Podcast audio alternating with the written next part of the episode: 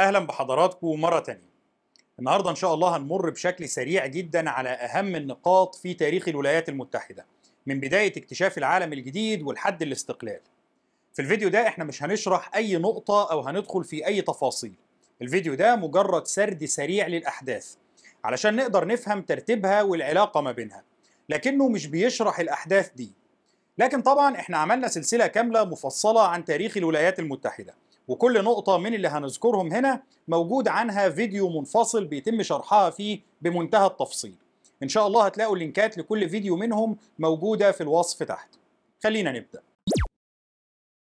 قبل اكتشاف أمريكا كانت دول العالم الإسلامي المختلفة مسيطرة على أغلب طرق التجارة ما بين أوروبا وما بين منطقة شرق آسيا واللي كان أهم جزء منها في الوقت ده هو الهند. التجارة دي كانت بتشمل سلع متعددة أهمها في الوقت ده كانت التوابل واللي كان بيتم إنتاجها بشكل شبه حصري في شرق آسيا. وأوروبا كانت مضطرة إنها تستورد السلع دي من الهند عن طريق دول العالم الإسلامي واللي كان أهمهم هي دولة المماليك والدولة العثمانية. لكن طبعا دول أوروبا كانت بتضطر تدفع جمارك ضخمة جدا على السلع دي وده اللي خلى تكلفة السلع دي في أوروبا تكلفة باهظة. بسبب السيطرة الإسلامية على طرق التجارة بدأت دول أوروبا في محاولات للاستكشاف البحري بهدف إيجاد طرق تجارية جديدة يقدروا من خلالها يجيبوا السلع اللي هم عايزينها بدون المرور بمناطق سيطرة المسلمين. أول دولة أوروبية بدأت في نشاط الاستكشاف البحري كانت البرتغال وده لأنها كانت دولة ساحلية وعندها قدر من الاستقرار يسمح لها بالمحاولة. وكانت المراحل الأولى من الاستكشافات دي برعاية أمير برتغالي اسمه هنري الملاح. البرتغاليين نجحوا في احتلال مدينة سبتة المغربية وبعدها بدأوا في استكشاف سواحل أفريقيا ونجحوا بالفعل في استكشاف أجزاء كبيرة منها لحد ما صب نهر السنغال وسيطروا على جزر الرأس الأخضر في المحيط الأطلنطي. ودي بقت القواعد الجديدة لهم في محاولة لمد استكشافاتهم لمسافة أبعد على سواحل أفريقيا. الاستكشافات البرتغالية بتستمر على مدار سنوات حتى بعد وفاة هنري الملاح. ونجاح البرتغاليين فيها بيشجعهم على الوصول لسواحل الكونغو. وبعدها بينجح البحار البرتغالي بارثولوميو دياز في الوصول لمنطقة رأس الرجاء الصالح في أقصى جنوب القارة الأفريقية. في نفس المرحلة دي بيبدأ يظهر بحار إيطالي اسمه كريستوفر كولومبوس. الراجل ده كان مقتنع بالنظريات العلمية الجديدة اللي انتشرت في أوروبا واللي بتقول إن الأرض كروية. وبالتالي بدأ يلف على ملوك أوروبا يحاول يقنعهم بأنهم يمولوا حملة بقيادته تحاول توصل للهند عن طريق الإبحار في اتجاه الغرب والدوران حول الأرض. أغلب ملوك أوروبا بيرفضوا الفكرة ولكن ملوك أسبانيا فرديناندو وإيزابيلا بيوافقوا عليها. لأنهم كانوا بيحاولوا ينافسوا البرتغال ويسبقوها في الوصول إلى الهند. كولومبوس بالفعل بيجهز الحملة بتاعته وبعد إبحار لأكثر من شهرين متواصلين في اتجاه الغرب بينجح في الوصول إلى مجموعة جزر قريبة من سواحل القارة الأمريكية. كولومبوس هنا بيتخيل إنه وصل للهند بالفعل وعلشان كده بيعتبر إن سكان المنطقة دي هم هنود وإن الجزر دي هي جزر الهند الغربية.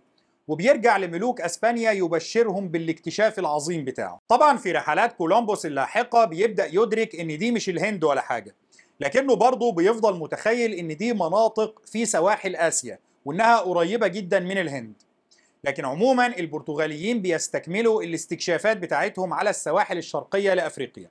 وبينجح بحار برتغالي تاني اسمه فاسكو دي جاما في إنه يوصل لسواحل الهند.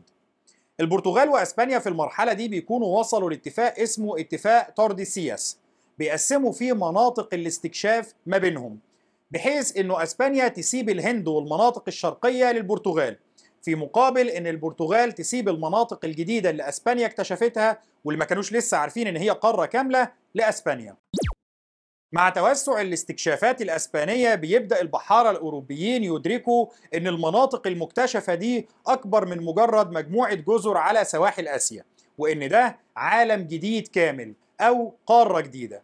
القارة دي بتتسمى على اسم بحار إيطالي اسمه أميريجو فيسبوتشي اللي هو كان أول واحد يقول إن السواحل دي هي سواحل قارة جديدة وعلشان كده العالم الجديد ده بقى اسمه أمريكا. طبعا إدراك الأوروبيين إن دي قارة جديدة بيفتح شهيتهم للاستكشاف أكتر وبالفعل بينجح بحار اسمه فرديناند ماجلان في الدوران حوالين القارة دي والوصول منها لسواحل آسيا. وبعد عودة الحملة دي لأسبانيا بتبدأ باقي دول أوروبا في محاولات لدخول سباق الاستكشاف البحري والحصول على نصيب من الكعكة مع أسبانيا والبرتغال. إنجلترا بتبدأ تمول حملات وبتنجح في الوصول لبعض سواحل أمريكا الشمالية وفرنسا كمان بتمول حملات بتوصل لمناطق كندا الحالية. باقي دول أوروبا بتكون غير مهتمة بدخول السباق البحري في المرحلة دي لأسباب متعددة. بينما الدولة العثمانية اللي كانت سيطرت على أغلب مناطق العالم الإسلامي في المرحلة دي بتكون من ناحية غير مهتمة باستكشاف المناطق دي ومن ناحية تانية بيكون صعب أصلا إنها تقدر تستكشفها لأن الأساطيل العثمانية ما كانتش تقدر تعبر من البحر المتوسط للمحيط الأطلنطي بسهولة. ده طبعا مع سيطرة أسبانيا والبرتغال على مضيق جبل طارق. طيب مع سيطرة الأسبان على الجزر الموجودة في البحر الكاريبي أعلنوا إنها أصبحت تابعة لملوك قشتالة وبدأوا يجبروا السكان الأصليين في المناطق دي على العمل بالسخرة. في أي شيء ممكن يساعد الأسبان على تحقيق أرباح وجمع الأموال؟ معاملة الأسبان للسكان الأصليين كانت قاسية جدا والظروف اللي أجبروهم على العمل فيها كانت كارثية. للدرجة اللي تسببت في انقراض شعوب كاملة من السكان الأصليين في الجزر دي خلال سنوات قليلة في نظام أقرب للاستعباد الأسبان بيسموه الإنكومياندا. ومع انقراض شعوب السكان الأصليين في بعض الجزر بدأ الأسبان ينتقلوا تدريجيا لجزر تانية. وبعدها بدأوا في استكشاف البر الرئيسي لقارة أمريكا الشمالية. وهنا بدأوا يكتشفوا وجود حضارات ضخمة منظمة جدا وغنية جدا زي حضارات الأزتك والإنكا. الأسبان هنا بيستغلوا تفوق التكنولوجيا العسكرية بتاعتهم بفارق شاسع عن التكنولوجيا البدائية المتاحة للسكان الأصليين وبينجحوا في إسقاط حكومات الإمبراطوريات دي. وبالتالي بينجحوا في الاستحواذ على أطنان هائلة من الذهب والفضة ونقلهم إلى أسبانيا. وبتبدأ أسبانيا بفضل الثروات دي تتحول لأغنى دولة في أوروبا. قسوة نظام الإنكومياندا بتتسبب في ظهور معارضة محدودة له في أسبانيا. ولكن على الجانب الآخر بتظهر معارضة ضخمة في باقي أنحاء أوروبا. المعارضة دي جزء منها كان سببه وحشية الممارسات الأسبانية في المناطق دي وكان جزء تاني في المعارضة سببه استئثار أسبانيا بالثروات دي دونا عن باقي دول أوروبا. بالتزامن مع الأحداث دي أوروبا كانت بتمر بتحول عميق جدا ألا وهو ظهور البروتستانتية. في الفترة دي بتظهر البروتستانتية في البداية كحركة احتجاجية بتهدف إلى التصحيح داخل الكنيسة الكاثوليكية على إيد مارتن لوثر في شمال أوروبا. ولكنها بتتحول لاحقا إلى مذهب منفصل تماما. وبيبدأ المذهب ده في الانتشار في دول شمال أوروبا ومنطقة ألمانيا بشكل خاص. في أغلب الدول الأوروبية التانية بيحصل مواجهات وصراعات ما بين الكاثوليك وما بين أتباع المذهب البروتستانتي الناشئ. المواجهات دي اللي هتتحول في مرحلة لاحقة إلى حروب دينية صريحة. في نفس الفترة دي ملك إنجلترا هنري الثامن كان بيواجه أزمة متعلقة بعدم وجود وريث ذكر للعرش الإنجليزي. وبيحاول يتخلص من زوجته اللي أصبحت غير قادرة على الإنجاب ويتجوز واحدة تانية علشان ينجب منها الوريث الذكر. ولكن الكنيسة الكاثوليكية بتعترض على الفكرة لأن الكاثوليك ما عندهمش طلاق. فالراجل بيقرر إنه يتحول هو وإنجلترا كلها إلى المذهب البروتستانتي علشان يقدر يطلق مراته وينجب وريث ذكر. وبالفعل بينجح في هدفه وبتصبح إنجلترا دولة بروتستانتية. بعد وفاة هنري الثامن بتنتقل السلطة لأبنائه من بعده. بيكون أولهم ابنه إدوارد اللي بيموت في سن صغير وبعده بتنتقل السلطة لأخته ماري اللي بتتجوز من ولي عهد أسبانيا وبتحاول تعيد إنجلترا إلى الكاثوليكية. لكنها برضه بتموت بدون وريث وبينتقل الحكم لأختها إليزابيث اللي بترجع إنجلترا للبروتستانتية مرة تانية. وهنا بيحصل خلاف مع أسبانيا اللي كانت تحولت إلى حامل لواء الدفاع عن الكاثوليكية. والخلاف ده ما بين الدولتين بيتحول إلى صراع شرس جدا في جميع المجالات. إليزابيث كان عندها الرغبة في إنشاء إمبراطورية ضخمة زي أسبانيا في العالم الجديد. ولكن طبعا قواتها البحرية كانت أضعف من الأسبان كتير.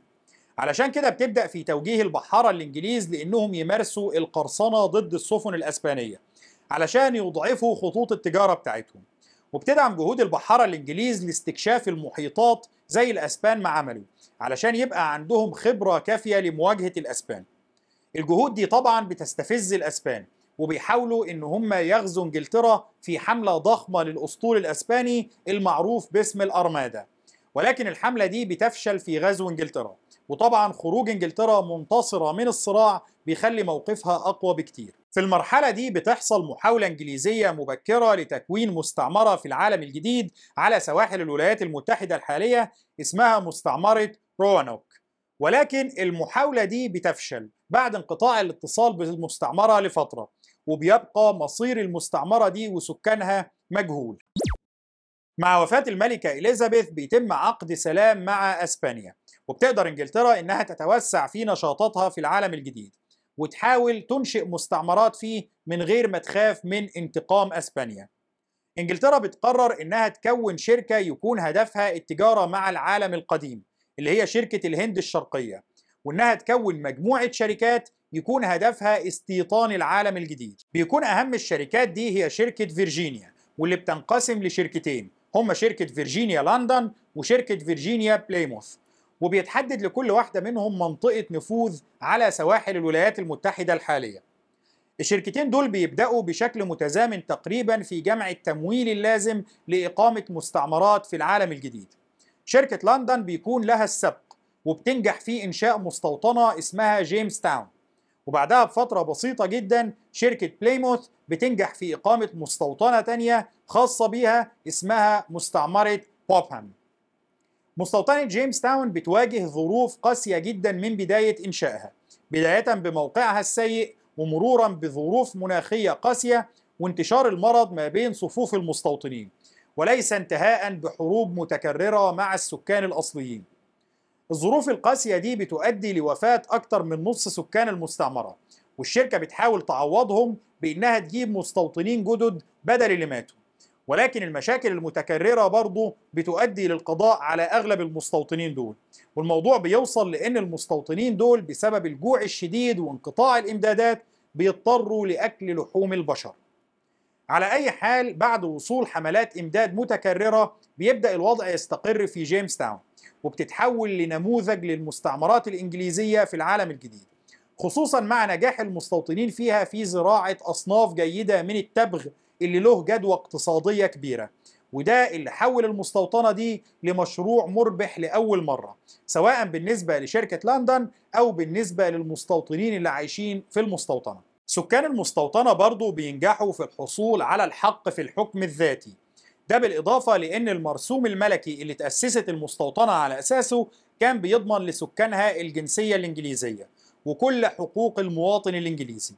وده بقى هو النموذج اللي باقي المستعمرات هتمشي عليه لاحقا اللي هو التبعية لإنجلترا سياسيا مع ضمان الحق في الحكم الذاتي وتشريع القوانين المناسبة محليا. مستوطنة جيمس تاون بتخوض حروب ضد قبائل البوهاتان اللي كانوا عايشين في نفس المنطقة المحيطة بيها ولكن المستوطنة بتقدر تحقق انتصار في الحروب دي. وفي النهاية بتنجح مستوطنة جيمس تاون في البقاء والازدهار وبتتحول لمجتمع قائم على الزراعة بشكل أساسي. وده بيبقى هو النموذج السائد في مستعمرة فيرجينيا اللي جيمس تاون كانت جزء منها. وفي باقي المستعمرات القريبة منها واللي بتعرف لاحقا باسم المستعمرات الجنوبية. طبعا اعتماد المجتمعات دي على الزراعة بشكل أساسي بيخليها محتاجة أيدي عاملة كثيفة جدا. ومع صعوبة توفير الأيدي العاملة دي في بداية نشأة المستعمرات بتبدأ المستعمرات الجنوبية في الاعتماد على العبيد اللي بيتم جلبهم من أفريقيا. ولاحقا بتتحول المستعمرات الجنوبية إلى مستعمرات يملكها البيض من أصول أوروبية ويعمل بها العبيد الذين تم جلبهم من أفريقيا عبر المحيط الأطلنطي. وبتبقى هي دي السمة الرئيسية للمستعمرات الجنوبية. على الجانب الآخر محاولة إنشاء مستعمرة بوبهام بتفشل مع وفاة بعض قادة المستعمرة ورحيل البعض الآخرين إلى إنجلترا. وبالتالي محاولات الإنجليز لاستيطان المناطق الشمالية في سواحل الولايات المتحدة حاليا بتتأخر شوية. ولكن في النهاية اللي بيساعد على تكوين ونجاح مستعمرات إنجليزية في المناطق دي كان هو الانشقاقات الدينية اللي كانت لا تزال مستمرة في إنجلترا. إنجلترا في الوقت ده اللي هو القرن ال17 كانت تحولت للبروتستانتية زي ما قلنا على يد الملكة إليزابيث. ولكن التحول ده ما كانش عاجب ناس كتير سواء من اللي عايزين إنجلترا ترجع للكاثوليكية أو اللي عايزينها تتبنى نموذج بروتستانتي مختلف عن التسوية الدينية اللي أقرتها الملكة إليزابيث. المجموعات البروتستانتية اللي كانت مختلفة مع التوجه الرسمي للدولة كان في منهم مجموعتين كبار. المجموعة الأولى اللي هم المعروفين باسم الانفصاليين ودول كانوا بيطالبوا بالانشقاق الكامل عن الكنيسة الإنجليزية واللي هم هيعرفوا لاحقا باسم الحجاج. أما المجموعة الثانية واللي كانت أكثر عددا وأهمية فكانت مجموعة بتطالب بإصلاح الكنيسة الإنجليزية من الداخل ودول اللي بيعرفوا لاحقا باسم البيوريتانز ومع تزايد اضطهاد المجموعتين دول داخل إنجلترا بتقرر المجموعة الأولى منهم اللي هم الانفصاليين إنهم يرحلوا عن إنجلترا سعيا وراء حريتهم الدينية. في البداية بيختاروا هولندا وبيستقروا فيها الفترة ولكن ما بيكونوش مستريحين قوي هناك فبيقرروا بعد فترة إنهم يرحلوا إلى العالم الجديد لتأسيس مستعمرة طبقا للمبادئ بتاعتهم. وبعد جولة من النقاش مع شركة بليموث بيتم الاستقرار على اتفاق مرضي للطرفين وبيهاجر الحجاج من هولندا إلى العالم الجديد وبيبدأوا في تأسيس مستوطنة يقدروا ينعموا فيها بحريتهم الدينية اللي هي مستوطنة بليموث. واللي بيتم تأسيسها سنة 1620 طبعا المستوطنة دي بتواجه صعوبات ضخمة جدا في البداية كما هو متوقع ولكنها بتقدر تستقر وتعبر الأزمات بتاعتها بفضل المساعدات الصادقة اللي تلقاها سكان المستعمرة الأوائل من السكان الأصليين في المنطقة. بليموث بتستمر في النمو والازدهار على مدار عشر سنين تقريبا وفي الفترة دي كان أغلب سكانها من الحجاج. ولكن بعد كده بيزيد الاضطهاد الديني للبروتستانت المختلفين مع الكنيسة الإنجليزية في إنجلترا. وبعد ما كان الاضطهاد ده بيضطر الانفصاليين فقط إلى الهجرة اللي هم كانوا الطائفة الأقل عددا البيوريتانز كمان اللي هم الطائفة اللي عددها ضخم جدا بيلاقوا نفسهم مضطرين للهجرة.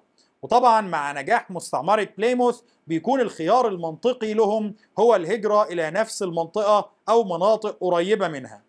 ودي بتكون بداية لتأسيس شركة خليج ماساتشوستس اللي هي بترعى وتدعم هجرة ال Puritans الكبرى واللي بتستمر تقريبا في الفترة ما بين 1630 لحد 1640 الفترة دي بتكون بداية الازدهار الحقيقي للشمال الأمريكي لأن الهجرات السابقة كانت كلها بأعداد تقدر بالمئات أو حتى الآلاف على أقصى تقدير ولكن هجرات ال Puritans بيشارك فيها عشرات الآلاف من المهاجرين. النقطة الثانية كانت إن كل موجات الهجرة السابقة كانت بتعاني دايما من نقص الموارد ونقص العمالة الماهرة والمؤهلة. ولكن هجرة ال Puritans كان جاي معاها موارد ضخمة جدا لأن كتير من المهاجرين دول باعوا كل أملاكهم في إنجلترا وصفوا تجارتهم وأخدوا الفلوس دي معاهم للعالم الجديد واستخدموها في شراء الموارد اللي هم محتاجينها من أوروبا. وحتى شركة خليج ماساتشوستس نفسها كان مقرها الرئيسي في المستعمرة وليس في إنجلترا. وأخيرا هجرة ال Puritans كان أغلب المهاجرين فيها أسر كاملة مش رجال باحثين عن المغامرة والثراء. وده خلى في توازن كبير ما بين أعداد الذكور وأعداد الإناث في المجتمع بالدرجة اللي تسمح بالزواج وإنشاء أسر وإنجاب أطفال بأعداد كبيرة. وده اللي بيخلي فيه طفرة ضخمة جدا في عدد السكان في المناطق دي في السنوات اللاحقة. طبعا هي دي الفترة اللي نشأت فيها مدينة بوسطن وتكونت فيها جامعات زي هارفارد وبدأ يتم تكوين مجتمع مستقر على أسس قوية. المجتمعات دي هي اللي هتصبح نواة لمستعمرة ماساتشوستس ولباقي المستعمرات المجاورة لها والمعروفة باسم المستعمرات الشمالية واللي هتختلف عن المستعمرات الجنوبية في إنها أقل اعتمادا على الزراعة. لأن الشمال كان معتمد على التجارة وبعض الصناعة والنشاطات الخدمية. وبرضه الشمال كان أقل اعتمادا على العبيد لأنه كان فيه هجرة ضخمة للأيدي العاملة من إنجلترا للشمال. فما كانوش محتاجين يستوردوا عبيد بأعداد ضخمة لسد الفجوة الموجودة زي ما حصل في الجنوب.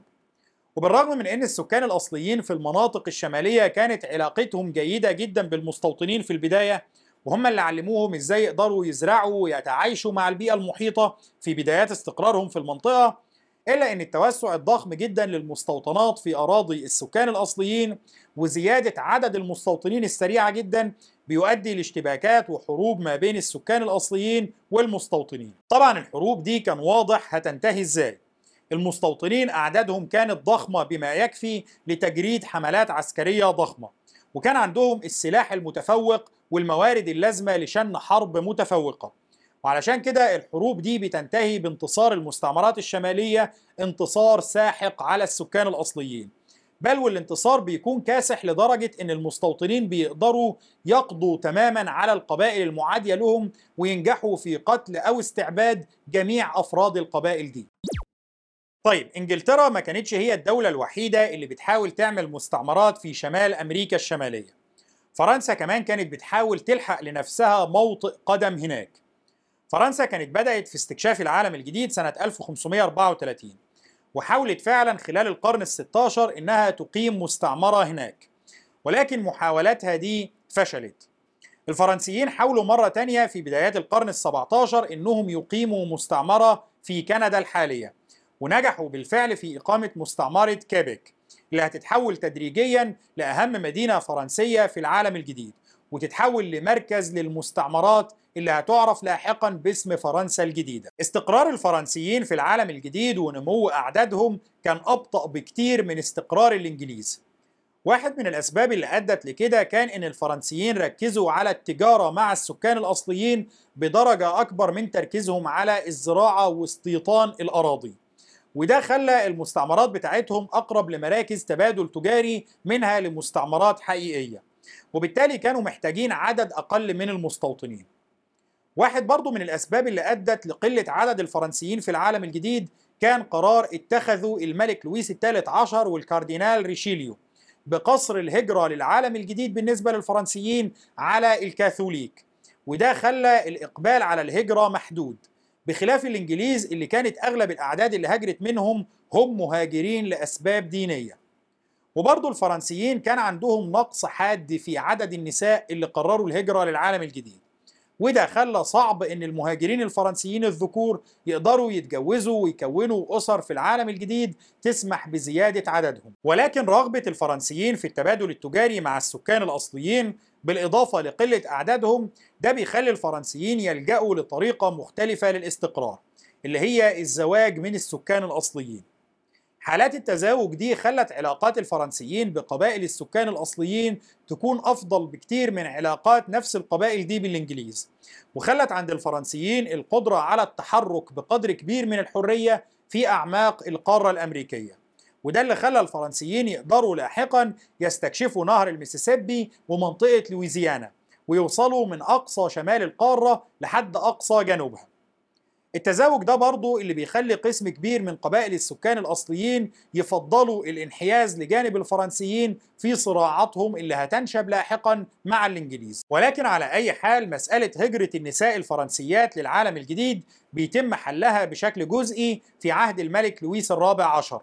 اللي بيرعى بنفسه إرسال مجموعة من الفتيات والنساء الفرنسيات في سن الزواج إلى العالم الجديد وبيسموهم بنات الملك وبيقرر برضه إن هو يرسل حاميات عسكرية فرنسية علشان تتولى حماية المستعمرات الفرنسية في العالم الجديد بشكل رسمي. على العموم العلاقات بتكون دايما متوترة ما بين فرنسا وما بين إنجلترا وكل فترة بتنشب ما بينهم حروب. وهنا تبعية المستعمرات الفرنسية لفرنسا وتبعية المستعمرات الإنجليزية لإنجلترا بتخلي أي حرب تنشب في أوروبا ما بين الدولتين تتحول لحرب موازية في العالم الجديد ما بين المستعمرات الإنجليزية والمستعمرات الفرنسية. في الحروب دي عادة كانت المستعمرات الفرنسية بيكون عندها عدد جنود أقل من الإنجليز. ولكن بيكون عندها حلفاء من السكان الأصليين يعوضوا النقص العددي. وفي الحروب دي كان دايما الانتصار الفعلي بيتحدد على أساس الدولة المنتصرة في أوروبا. لأن الدولتين بعد انتهاء الحرب كانوا دايما بيجلسوا للتفاوض وفي المفاوضات دي كان بيتحدد مصير المستعمرات في العالم الجديد على أساس نتيجة الحرب القائمة في أوروبا. وبخلاف فرنسا وإنجلترا هولندا كمان كانت دولة بحرية قوية وكان عندها تجارة مزدهرة مع العالم القديم ولكنها بتقرر تجرب تحصل على قطعة من الكعكة في العالم الجديد عن طريق إنها بتؤسس مركز تجاري للشركات بتاعتها في منطقة مانهاتن سنة 1614 المركز التجاري ده اللي هيتوسع تدريجيا بحيث يبقى أهم مركز تجاري على ساحل الولايات المتحدة الحالي ويبقى مدينة جديدة اسمها أمستردام الجديدة. ويبقى مركز لمستعمرة مزدهرة اسمها مستعمرة هولندا الجديدة. وأخيرا السويد برضو حاولت إنها تكون مستعمرة في العالم الجديد وتسميها السويد الجديدة. الكلام ده بيحصل سنة 1638 ولكن المستعمرة السويدية كانت قريبة جدا من المستعمرة الهولندية.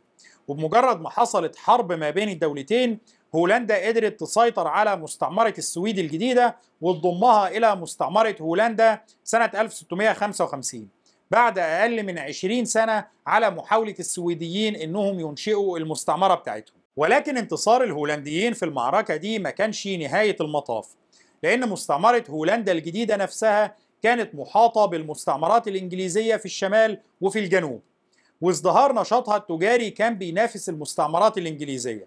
وعلشان كده لما قامت سلسلة من الحروب ما بين إنجلترا وهولندا الإنجليز هاجموا مستعمرة هولندا الجديدة وسيطروا عليها. وأعلنوا تغيير اسم مدينة أمستردام الجديدة ومستعمرة هولندا الجديدة إلى مدينة ومستعمرة نيويورك ومع نهاية الحروب دي هولندا بتوافق سنة 1667 على التنازل عن نيويورك لإنجلترا بشكل دائم في مقابل احتفاظ هولندا بمزارع قصب السكر في مستعمرة سورينام في أمريكا الجنوبية. وبكده بقى أمريكا الشمالية مش موجود فيها غير المستعمرات الأسبانية في الجنوب والإنجليزية في الوسط في منطقة الولايات المتحدة الحالية والفرنسية في منطقة كندا الحالية وبما إن المنافسة والصراع ما بين إنجلترا وفرنسا كانت مشتعلة في المرحلة دي فده كان معناه إن كل حرب هتحصل ما بين فرنسا وإنجلترا في أوروبا هتتحول لحرب موازية ما بين مستعمرات كل دولة منهم في العالم الجديد. في الفترة ما بين سنة 1688 وسنة 1763 حصلت أربع حروب كبرى في أوروبا اشتركت فيهم إنجلترا وفرنسا ضد بعض. وبموازاة الحروب دي حصلت أربع حروب كبرى موازية في العالم الجديد ما بين المستعمرات الفرنسية والمستعمرات البريطانية الحروب دي اللي هي كانت حرب السنوات التسعة في أوروبا واللي كان بيوازيها حرب الملك ويليام في العالم الجديد وحرب الوراثة الأسبانية في أوروبا واللي كان بيوازيها حرب الملكة آن في العالم الجديد وحرب الوراثة النمساوية في أوروبا واللي كان بيوازيها حرب الملك جورج في العالم الجديد وأخيرا الحرب الفرنسية والهندية في العالم الجديد واللي كان بيوازيها حرب السنوات السبع في أوروبا. في كل الحروب دي تقريبا كان الصراع بيندلع في أوروبا ما بين إنجلترا وفرنسا. وكنتيجة لاندلاع الصراع ده مستعمرات كل دولة منهم في العالم الجديد كانت بتحارب مستعمرات الدولة الثانية. باستثناء آخر حرب فيهم اللي هي الحرب الفرنسية والهندية. ودي الصراع بيبدأ فيها في العالم الجديد بسبب احتكاكات حدودية ما بين المستعمرات الفرنسية والمستعمرات البريطانية ورغبة كل طرف منهم في التوسع على حساب الطرف الآخر وبعد ما الصراع بدأ في العالم الجديد بينتقل ويتحول لصراع عالمي مفتوح ما بين الدولتين على جميع الجبهات في الحرب المعروفة باسم حرب السنوات السبع. برضو في كل الصراعات والحروب دي كانت الأمور بتنتهي بمعاهدة صلح ما بين الدولتين وإعادة الحدود ما بين مستعمرات كل دولة إلى ما كانت عليه تقريبا مع بعض التعديلات البسيطة لصالح الطرف المنتصر. ده برضو باستثناء آخر حرب منهم. اللي هي الحرب الفرنسية والهندية. ودي اللي نجحت فيها بريطانيا في إجبار فرنسا على التنازل عن كامل المستعمرات الفرنسية في كندا لصالح بريطانيا. وبكده تقريبا بريطانيا بقت منفردة بالساحة في كندا والولايات المتحدة الحاليين. وما بقاش في أي قوة تانية موجودة في أمريكا الشمالية باستثناء بريطانيا وأسبانيا اللي موجودة في جنوب القارة. برضو في خلال آخر حرب في الحروب دي اللي هي الحرب الفرنسية والهندية حصلت تغييرات كبيرة في طبيعة الصراع اللي المستعمرات الإنجليزية كانت متعودة تخوضه ضد المستعمرات الفرنسية. أول وأهم تغيير في التغييرات دي كان إن الجيش البريطاني شارك في الحرب دي بقوات ضخمة جدا وبشكل مباشر. بريطانيا بعد الحرب قررت الإبقاء على القوات دي في المستعمرات بحيث إنها تدافع عنها ضد أي خطر محتمل. ودي كانت بداية المشاكل ما بين الحكومة البريطانية وسكان المستعمرات البريطانية في العالم الجديد. لأن بريطانيا خرجت من الحرب دي منتصرة ولكنها مديونة بشكل كبير. وعلشان كده الحكومة البريطانية بتقرر إنها تفرض ضرائب على سكان المستعمرات علشان تقدر تنفق من العوائد بتاعة الضرائب دي على جنودها المتمركزين في المستعمرات.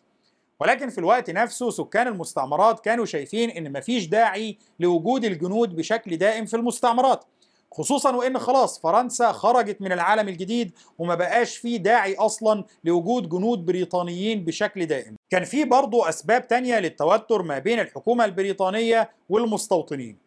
أهم الأسباب دي كان إن ملك بريطانيا أصدر سنة 1763 إعلان ملكي بيضع قيود على توسع المستوطنات في اتجاه الغرب وبيخصص أراضي ضخمة للسكان الأصليين. وطبعا ده شيء أزعج المستوطنين اللي كانوا عايزين يستمروا في التوسع بلا توقف. بريطانيا بتقرر سنة 1764 إنها تفعل جمع ضريبة من سكان المستعمرات اسمها ضريبة السكر.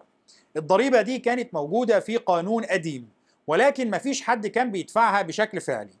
موضوع ضريبة السكر ده بيثير بعض الاحتجاجات داخل المستعمرات وبيكون في نقاشات حوالين هل من حق البرلمان البريطاني إنه يفرض ضرائب على المستعمرات ولا لا. ولكن في النهاية حركة الاحتجاج بتكون محدودة. لكن في السنة اللي بعدها سنة 1765 البرلمان البريطاني بيقرر فرض ضريبة دمغة على بعض المعاملات داخل المستعمرات ودي بتكون سابقة هي الأولى من نوعها. المستعمرات بيحصل فيها في المرحلة دي نقاشات واسعة بخصوص النقطة دي وبيتم تشكيل مجلس من الممثلين المنتخبين عن المستعمرات لمناقشة المسألة. المجلس ده بيعرف باسم كونجرس قانون الدمغة. سكان المستعمرات كانوا شايفين إن مش من حق البرلمان البريطاني إنه يفرض عليهم ضرائب لأن البرلمان ده ما فيهوش أي ممثلين عن سكان المستعمرات. باعتبار إن القاعدة القانونية المتعارف عليها في بريطانيا بتنص على إنه لا ضرائب بلا تمثيل. البرلمان البريطاني هنا بيحاول يدافع عن موقفه باعتبار إن سكان المستعمرات ممثلين بشكل افتراضي من خلال أعضاء البرلمان المنتخبين في بريطانيا نفسها. ولكن المستعمرات ما بيعجبهاش الكلام ده وبتعترض بشدة. وكونجرس قانون الدمغة بيصدر بيانات احتجاج وبيبعت مناشدات للملك جورج الثالث وللبرلمان البريطاني لإلغاء القانون. هنا بيحصل انقسام ما بين النخب السياسية البريطانية بخصوص المسألة دي. ولكن في النهاية تغيير الحكومة في بريطانيا بيخلي الحكومة الجديدة مستعدة لمناقشة الموضوع. وفي النهاية البرلمان البريطاني بيصدر قرار بإلغاء الضرائب المثيرة للجدل دي. المستوطنين طبعا بيحتفلوا بالانتصار بتاعهم ده ولكن البرلمان البريطاني بيصدر في نفس اليوم قانون اسمه قانون الإعلان. بيؤكد فيه انه له الحق في فرض ضرائب على سكان المستعمرات وده معناه إن المواجهة أصبحت مؤجلة. الحكومة البريطانية بتيجي في السنتين اللي بعد كده وبتقرر إنها تعيد الكرة وتفرض ضرائب على المستعمرات ولكن المرة دي بتكون ضرائب على سلع متنوعة بتشمل الرصاص والورق والزجاج والشاي بالإضافة لتغييرات في الأنظمة القضائية وإنشاء مجلس للجمارك بيشرف على تطبيق القوانين دي وعلى جمع الضرائب. القوانين دي على بعضها بتعرف باسم قوانين تاونسند اللي هو كان وزير الخزانة البريطاني في الوقت ده. طبعا المستوطنين بيكونوا رافضين للقوانين دي بشدة ولكن الحكومة البريطانية بتنجح في تنفيذ القوانين دي بالقوة. وده بيسبب حالة غضب شديدة ما بين المستوطنين وبيسبب توتر واحتكاكات مستمرة ما بين المستوطنين وما بين الموظفين والجنود البريطانيين. الكلام ده بيؤدي في النهاية لاشتباك ما بين المستوطنين والجنود البريطانيين بينتج عنه مقتل خمس مستوطنين سنة 1770 في الحادثة المعروفة باسم مذبحة بوسطن. في التوقيت ده تقريبا اللي هو نفس توقيت الحادثة دي الحكومة البريطانية بتقرر إلغاء قوانين تاونسند ولكنها بتحتفظ بفكرة الضرائب على الشاي تحديدا كرمز ودليل على أحقية البرلمان البريطاني في فرض ضرائب على سكان المستعمرات. وسنة 1773 البرلمان البريطاني بيعيد صياغة قانون الضريبة على الشاي وده اللي المستوطنين برضه بيرفضوه وبيقرروا مقاطعة الشاي البريطاني. ومع احتدام الصراع ما بين الحكومة البريطانية اللي مصممة على فرض سلطتها وما بين سكان المستعمرات اللي مصممين على رفض المبدأ نفسه بيجي مجموعة من سكان بوسطن وبيهاجموا سفينة بريطانية محملة بالشاي وبيرموا الشاي ده في البحر. في الحادثة المعروفة باسم حفل شاي بوسطن. الحكومة البريطانية بتصمم على أنه مستعمرة ماساتشوستس اللي بوسطن كانت جزء منها تتحمل مسؤولية الحادثة دي. وبتتخذ ضدها سلسلة من الإجراءات العقابية وبتفرض حصار بحري كامل على ميناء بوسطن نفسه.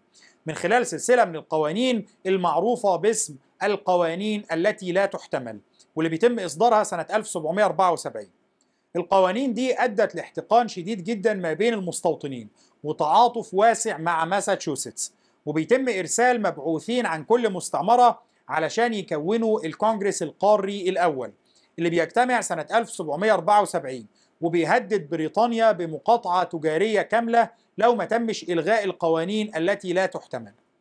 وفي شهر أبريل سنة 1775 بتندلع مواجهات مسلحة ما بين جنود بريطانيين كانوا بيبحثوا عن مخازن ذخيرة وما بين رجال الميليشيات المحلية. وبيتوافد الآلاف من المستوطنين من كل مكان لدعم زملائهم في الاشتباكات دي. وبتنتهي المواجهات بانسحاب الجيش البريطاني لمدينة بوسطن وحصار المستوطنين للمدينة. المواجهة دي بتكون هي بداية حرب الاستقلال الأمريكية. مع اندلاع حرب الاستقلال المستوطنين بيبعتوا ممثلين عن كل مستعمرة علشان يشكلوا الكونجرس القاري الثاني واللي هيبقى هو القيادة السياسية للأمريكيين طوال حرب الاستقلال. وبيتم تشكيل المقاتلين بتوع المستوطنات في جيش اسمه الجيش القاري بقيادة جورج واشنطن. بريطانيا طبعا بتبعت تعزيزات ضخمة لجيشها في المستعمرات. وبتحصل مواجهات متعددة ما بين الجيش البريطاني والجيش القاري في كل المستعمرات تقريبا. ولكن قوات الجيش القاري بتقدر تصمد في المعارك دي. وبينجح جورج واشنطن في استرداد بوسطن من الجيش البريطاني. وده بيكون إنجاز كبير بالنسبة للمستوطنات. وسنة 1776 بعد سنة من اندلاع القتال الكونجرس بيعلن استقلال المستعمرات عن بريطانيا. بريطانيا بتحاول إنها تعمل أكتر من هجوم على قوات الجيش القاري وبتنتصر بالفعل في بعض الجبهات. ولكن الجيش القاري بينجح في تحقيق انتصار كبير على حملة ضخمة للجيش البريطاني في منطقة ساراتوجا. الانتصار الأمريكي في ساراتوجا بيقنع بريطانيا بطلب التفاوض وبتحاول تقنع المستعمرات بالبقاء تحت سيطرة بريطانيا مع الاحتفاظ بالحق في الحكم الذاتي والإقرار بأن البرلمان البريطاني ما يقدرش يفرض عليهم ضرائب بدون تمثيل. ولكن المستعمرات كانت خلاص أعلنت الاستقلال بالفعل وحققت انتصارات. بالإضافة لأن انتصار المستعمرات في ساراتوجا بيقنع فرنسا بدخول الحرب إلى جانب المستعمرات ضد بريطانيا علشان تنتقم لهزيمتها السابقة. الجيش البريطاني بيخوض معارك متعددة مع الجيش القاري وبينجح في الانتصار في معارك كتير منها ولكن المحصلة النهائية بتكون أقرب للتعادل. لحد ما بينجح الجيش القاري بمساعدة الجيش والأسطول الفرنسي في حصار قسم كبير جدا من الجيش البريطاني في مدينة يورك تاون وإجباره على الاستسلام. دي بتكون الضربة القاصمة اللي بتجبر بريطانيا على قبول استقلال الولايات المتحدة الأمريكية. وبالفعل بيتم إقرار السلام ما بين الدولتين وبتعترف بريطانيا باستقلال الولايات المتحدة رسميا سنة 1783 بكده تكون قصة استقلال الولايات المتحدة انتهت. شكرا لحضراتكم وإن شاء الله نلقاكم قريبا في موضوع جديد.